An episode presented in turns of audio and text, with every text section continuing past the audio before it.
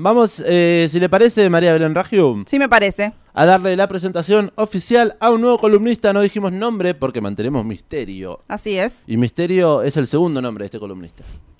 Bueno, le damos paso al ruso Rusconi para que lo presente.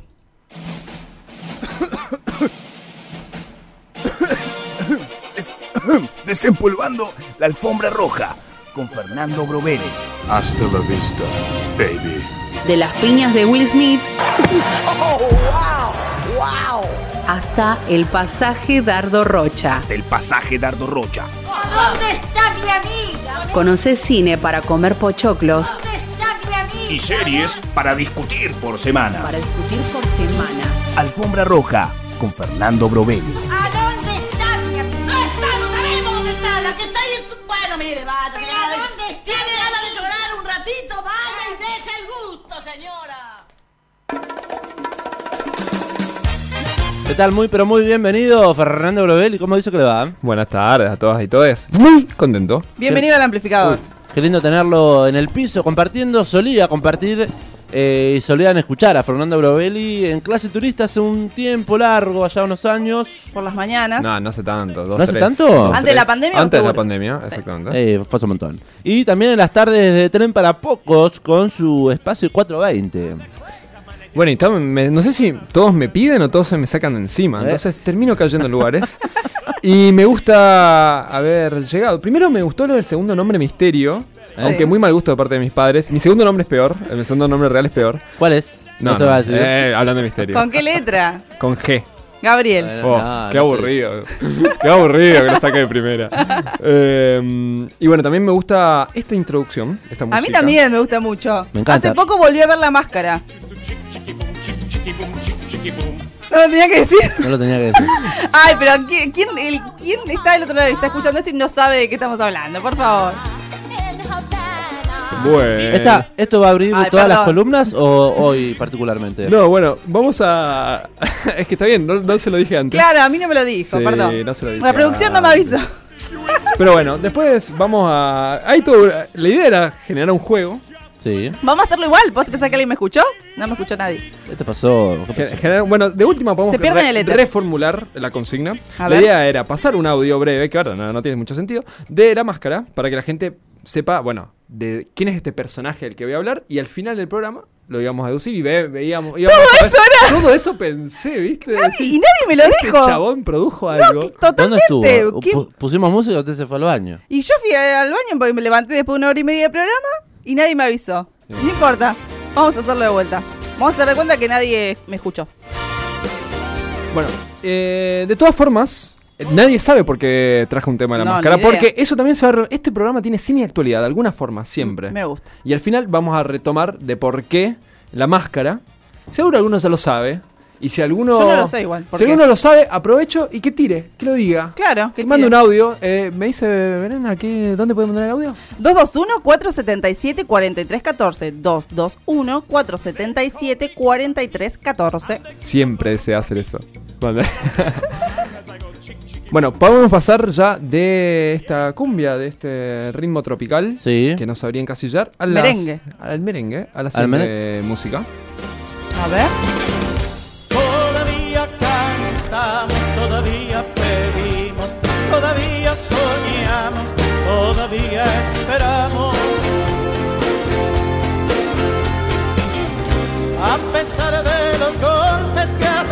Tema de cancha, si los hay. Sí, ten- tema de, de marcha también, ahora que usted mencionó la franja morada, bueno, me- eh, pueden hacer los temas que quieran, bardeando, pero eh, una canción mejor que esta no van a tener.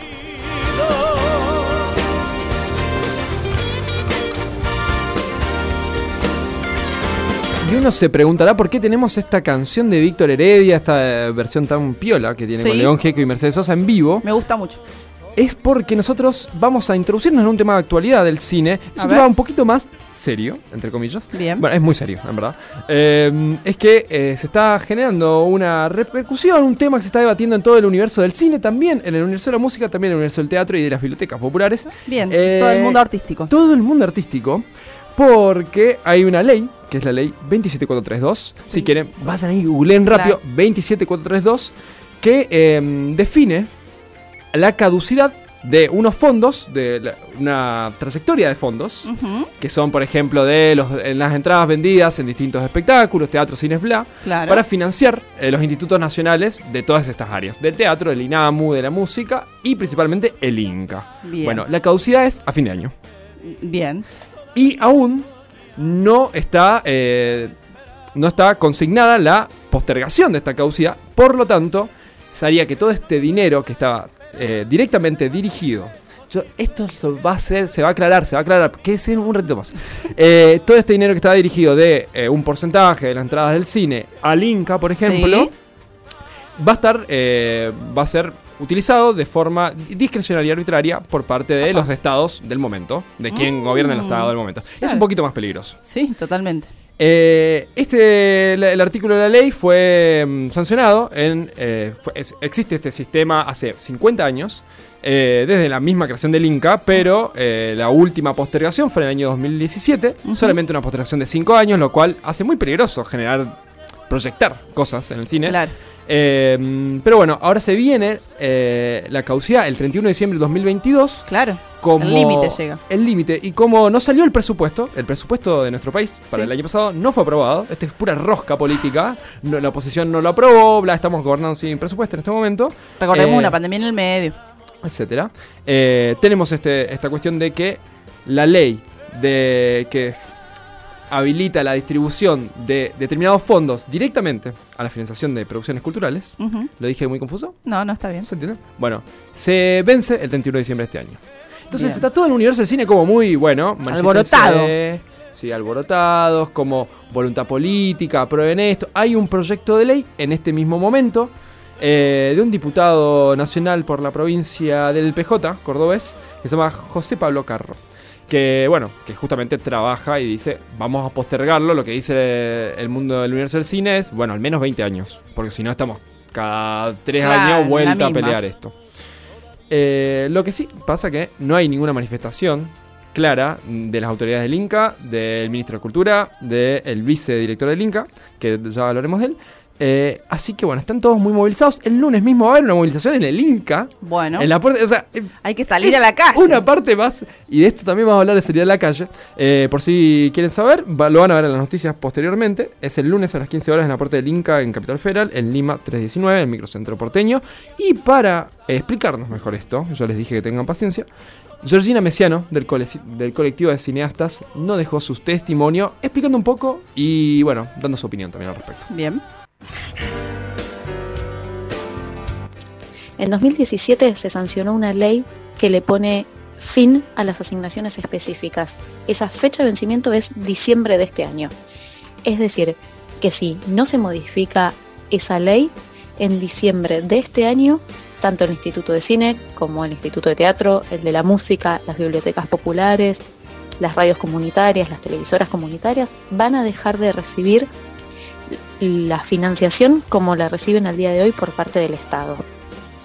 Esto es muy peligroso porque desfinancia al sector más grande de la cultura y solo hace que quede centralizado en los grupos privados y en las grandes televisoras. Hace más de 50 años que esto funciona de esta manera, pero hay sectores que creen que esto no tiene que ser así y que tiene que ser parte del sector privado.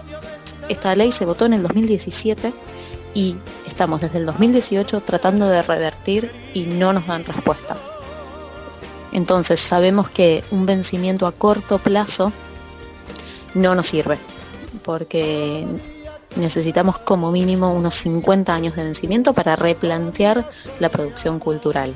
Hay un proyecto de ley del diputado Carro que propone una prórroga en este vencimiento. Nosotros estamos reuniéndonos con varios diputados y diputadas para comentar de la, gravedad, porque hay muchos y muchas que no saben siquiera que este vencimiento se acerca. Y no se puede prever qué va a pasar, porque al día de hoy este vencimiento sigue vigente y en diciembre de este año, si nada se modifica, se cae eh, la mayor financiación que tiene el Instituto de Cine. El amplificador, sexta temporada.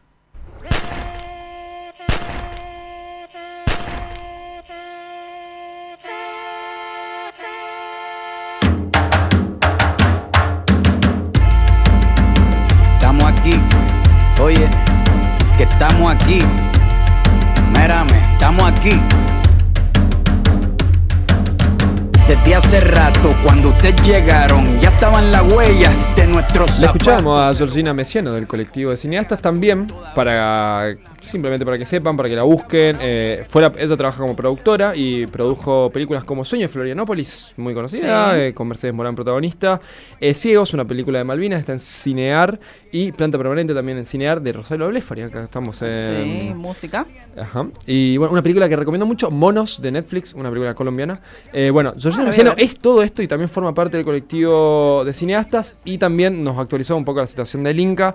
Así que bueno, a estar atentos. Igual eh, circula información por todos lados, principalmente por las redes sociales de estos espacios. Recomiendo seguir al colectivo de cineastas. Y también recomiendo seguir al Instagram Unides por la Cultura, Unides con X, Bien. eh, guion bajo entre cada palabra. Pero si tienen voluntad, lo encuentran. Sí, totalmente. Aparte, seguramente pones unidos y te va a aparecer. Campesina, esto va para el capataz de la empresa. Alfombra roja con Fernando Brovelli. ¿Qué más tenemos? ¿Y por qué estamos escuchando un tema de Residente, This is Not America? ¿Por qué? ¿Y por qué también... Esto es eh, nuevo, ¿no? ¿O Esto no? es de este año, claro. Ah. Eh, fue como el post eh, Bardea J Balvin, este tema. Entonces ahí como que dejó y volvió el Residente Combativo. ¿Sacó un combativo. tema después de lo de J Balvin? Este. Este, No tuvo la prensa que tuvo el de Bizarra. No. pero... ¿Se acuerdan igualmente que Se pone a hablan... bailar Brovelli, ¿eh? Sí, sí, sí, Y por eso sí, me... te Aparte justo entraba el, el estribillo y quería, quería dejarlo. ¿Se acuerdan igual que antes de toda esta movida, el último tema que había sacado reciente era eh, René, en donde contaba su vida y que estaba muy angustiado por ser famoso? Sí. Y lo bardearon mucho. No sé, si- eso también quedó medio en el olvido, pero pasaba eso. Sacaron unos, sacó unos buenos temas, bueno, también habló mucho de su infancia y de- Claro. de, bueno, muy transparente últimamente René. Eh, nada, está bueno el tema, búsquenlo, Sí, busquen también el videoclip que, que está muy, muy piola, This is Not America, y hablamos de This is Not America, música confrontativa, movilización al Inca, porque para mí, el uno de los temas de la semana Sí. que se estuvo discutiendo fue eh, las movilizaciones, eh, los distintos tipos de movilizaciones en Argentina y también eh, ahí mundo. con colación en Perú también, que hubo toque de queda. Voy a tocar temas muy así por encima, pero yo sé que la gente lo sabe. Bien. Eh, bueno, en Argentina me parece que están todos peleándose por quién reprime más, movi- quién bardea más a, a las movilizaciones, eh, a, a todo tipo de manifestación y de protesta y de reclamo, desconociendo un tipo de... Y lo peor es que después alguien de nuestro espacio también lo va a salir a hacer, lastimosamente. Eh, guarden este audio. ah. Eh, pero, em, digamos, desconociendo una tradición de lucha y de movilización que tenemos en nuestro país y de lo cual estamos muy orgullosos todos. Sí, Entonces, eh, lo que voy a hacer es recomendar algunas producciones audiovisuales para recuperar esta justamente esta tradición Me de gusta. lucha. Me gusta, me sirve. Todo esto, eh, generalmente en mis columnas soy yo hablando muy rápido Sí. y la Yo hablo gente, también muy rápido igual, ¿eh? así que Sí, hacemos por conjunto. favor, un poco de... Vamos a poner cuarto. Y, mm, la gente teniendo que anotar las Tercero. recomendaciones. Que- Lo que bueno hago. es que en esta sexta temporada del amplificador van a poder encontrar todo nuestro contenido subido en la tarde de hoy en nuestro canal de Spotify, que pueden buscar el amplificador, y también va a estar en las redes de Estación Sur, eh, arroba Estación Sur 91.7 en Instagram. Vamos. Y si puede ser, eh, yo quizás también lo suba a YouTube. Ah, al canal de Fernando Lovelli. Bien. Ahí. Perfecto. Eh, Hay- bueno, Hay, un temita con los derechos ahí, pero... lo, lo vamos, a, vamos a pelear acá. Sí. No, con YouTube, digo. Ah, sí, sí, sí, sí. Bueno, no, no, no, no puedo monetizar en los espacios. Eh, primera recomendación y que suena medio cantada es eh, el documental Diciembre, publicado en diciembre eh, del 2021, hace 4 o 5 meses. Eh, fue realizado y dirigido por Alejandro Berkovich y César González. Eh, César González, mira. César, César González. Y está libre en Cinear. Dale. Eh, nuestra plataforma de confianza y muy Sí, querida. Yo quiero obvio. decirles, somos una envidia. Cinear es una envidia mundial, así que aprovechémosla. Eh, y eh, en la YouTube, del- el canal de YouTube de la TV pública, eso sí tienen los derechos, así que no hay ningún problema en consumirlo, no es pirata. Bien. Que recuperan a los 20 años de lo que fueron las movilizaciones del 2001. Ujú. Eh, bueno, todo lo que fue, muchos ya lo sabemos, lo trabajamos y tienen hermanes, sobrines más chiques, capaz que les sirve recuperar ese espacio. Y hay declaraciones de todo tipo. Guado de Pedro, quien fue reprimido Sí, en diciembre, de sí, mil- sí. eh, diciembre de 2001. Eduardo Dualde, que le sacan una declaración de cómo él mandó a reprimir. Increíble, ya Eduardo Dualde con muy suelto de boca, total, Claro, más allá sí, y viene sí. mal, totalmente. Y para mí, lo más importante y por lo cual recomiendo el documental es eh, el aporte que hace César González, porque él lleva la cámara a la vi- a- al barrio Carlos Gardel, Claro. que eh, permite ver algo que nunca está eh, habilitado en muchas producciones Nunca del está mainstream. contado. Nunca está contado, que es la mirada de la villa. Entonces, eh, y bueno, después estaría bueno salir un poco de Capital Federal o el AMBA, pero eso es eh, Otra discusión. Otra discusión. Diciembre eh, se llama. Y El- está en contar. Está en contar. En Cinear. Cinear. Y en el canal Cinear. de YouTube de la TV pública. Eh, una cortita también. Sí, obvio. Eh, también de la misma época, eh, pero ahí producido y realizado en el, en el momento, se llama Matanza. Bien. Búsquenlo específicamente, Matanza 2001, documental argentino, una cosa así, porque eh, con el nombre Película Matanza le van a aparecer un Un montón, de otro tipo de cosas. Está también en Cinear. Bueno. Lo interesante es que lo hace el grupo cu- documental Primero de Mayo. Es un grupo documental que funciona con un método asambleario, por así decirlo, de filmación, a la par que filma asambleas. A la par que firma la for- formación y la génesis de los del movimiento piquetero argentino desde el 97-2001 en La Matanza. Por eso su nombre. Ah, ahí va. Eh, Matanza. Sí, eh, muy re- reconocido con distintos premios, nacional e internacionalmente, apadrinado por Osvaldo Bayer en su momento. Eh, muestra también una complejidad eh, territorial que en este momento estamos viendo y la falta de representatividad de distintos espacios de, que- que no encuentra representatividad en, el- en la clase política, por así decirlo, que también hay bastantes similitudes. Una de ellas es que uno de los directores de este grupo Primero de Mayo es el vicepresidente del Inca, actual. Ah, Nicolás volvimos que- al principio de la columna. eh, Claro, pasan 20 años y eh, no, no digo que Nicolás Valle, que es el nombre del vicedirector del Inca, no esté preocupado por el presupuesto. Sin embargo, bueno, en este momento... No estaría va- saliendo a declarar, estaría a dar la cara. No estaría saliendo. Bueno, el Pino Solanas ya... eh, la dignidad de los nadies es el- lo que más recomiendo en, en este momento, en esta perspectiva. Es un clásico. Y lo último, lo último, Sí, porque me dijeron que redonde. Eh, si quieren ver ficción, porque todos estos son documentales argentinos Clásico, que muestran documental clásico. documental clásico, eh, por ahí Material varía el, testimonio de quien se recupera. obvio. Eh, es una película, la encuentran en Estremio, nuestra plataforma pirata de confianza. Me gusta. Sabe que no la uso yo. La voy a tener que empezar a usar. Yo la empecé a usar hace un par de meses y me interesa. Te cambió la vida. No tanto, pero mm, por lo menos Porque no pude. mira mucho en realidad. Claro, pero pudo, por lo menos pude ver How I Met Your Father. Ah, bueno, muy bueno. No, a mí me, a mí la verdad que hay muchas frustraciones tuve con Estremio, pero muchas, muchas más. eh, Alegrías. muchas más alegrías. Por supuesto. Eh, la película que quiero recomendar se llama La Guerra Silenciosa, es del año 2018. Es de Francia, entonces, ¿De qué año? 2018. Ah, 2018. hace cuatro años. Eh, y es de Francia, entonces si tienen a alguien cipayo que dice, eh, no, todo eso pasa en Argentina. No. No, querido. En En, el primer Francia mundo son igual. mucho más picantes, está bien, esto es ficción, pero todos nos acordamos de los chalecos amarillos y bla. Sí. Eh, habla de una asamblea laboral que surgió después del cierre de una fábrica.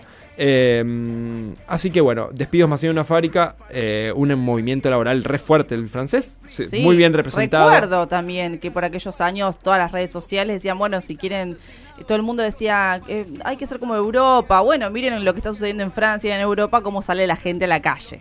Bueno, en la guerra silenciosa te das cuenta que los franceses están totalmente dementes con su movimiento sindical, son muy picantes, está bueno verlo, está muy bien reflejado, es muy interesante la estrategia política que se arma. Recomiendo La guerra silenciosa En extremio.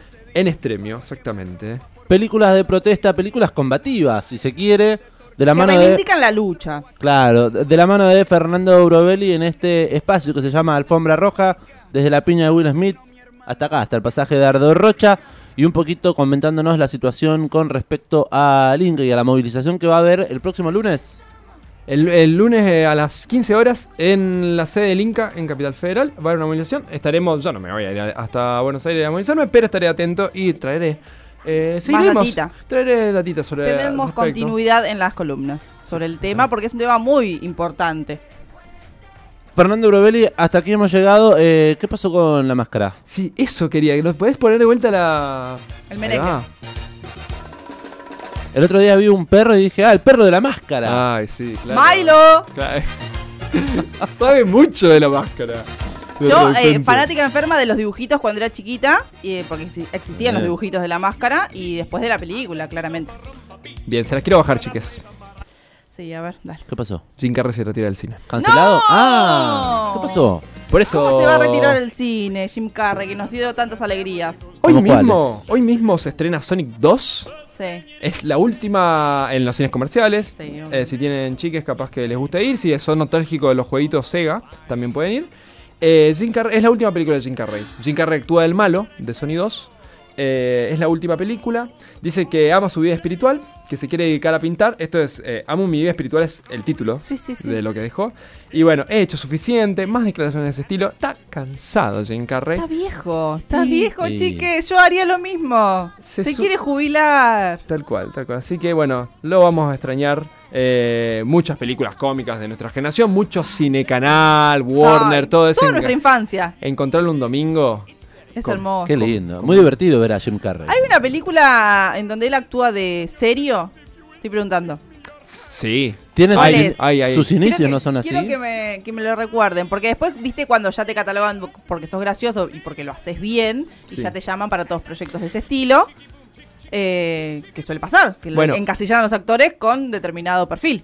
Hay algunas que no son full serio, Jim Carrey, pero eh, bueno, no son películas de humor. The Truman Show no es una película de humor. Oh, Claro. bueno, es y verdad. protagoniza. Lemony Snicket es una película más bien infantil. Es medio payasesco, pero es Claro. eh, medio sombrío. No la vi personaje. Buenísima. Listo. ¿Cómo se llama? Lemony Snicket. Lemony Snicket. Lemony Snicket. Él hace del conde Olaf, el malo. Ahí va. Bueno, eso. Eh, así que se retiró Jim Carrey, eh, se, ju- se une a Bruce Willis y acá eh, nuestro actor vernáculo, Sebastián Estebanés, que se retiró también. hace- hace ¿En serio? Sí, sí, sí, se retiró. Eh, ¿Cómo no vamos a perder y- ese talento? Y Así que, bueno.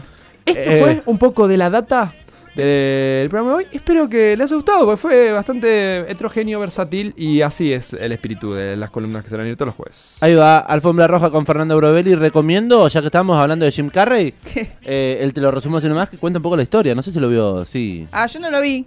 Lo voy a ver. Bueno, recomendamos y el canal de YouTube, te lo resumo así nomás, de un platense, Jorge Pinarello, que es muy famoso y exitoso en YouTube. Saludamos a los oyentes de este programa que nos mandan mensajes 221-477-4314. Nos dice Julincha, Eterno Resplandor de una mente sin recuerdo es un película. Ay, es verdad, razón, es verdad. tiene razón, Qué ahí hace serio. Sí, Ahí va. Sí, sí, la vi. Brovelli, Fernando, Misterio ¿Gabriel? hasta... mm, No, Gabriel, no le va a decir Gabriel, no le gusta. No, No me sé. gusta mucho. No me gusta mucho. El próximo jueves eh, nos reencontraremos. Nos reencontraremos siempre por aquí. Bien. Gracias.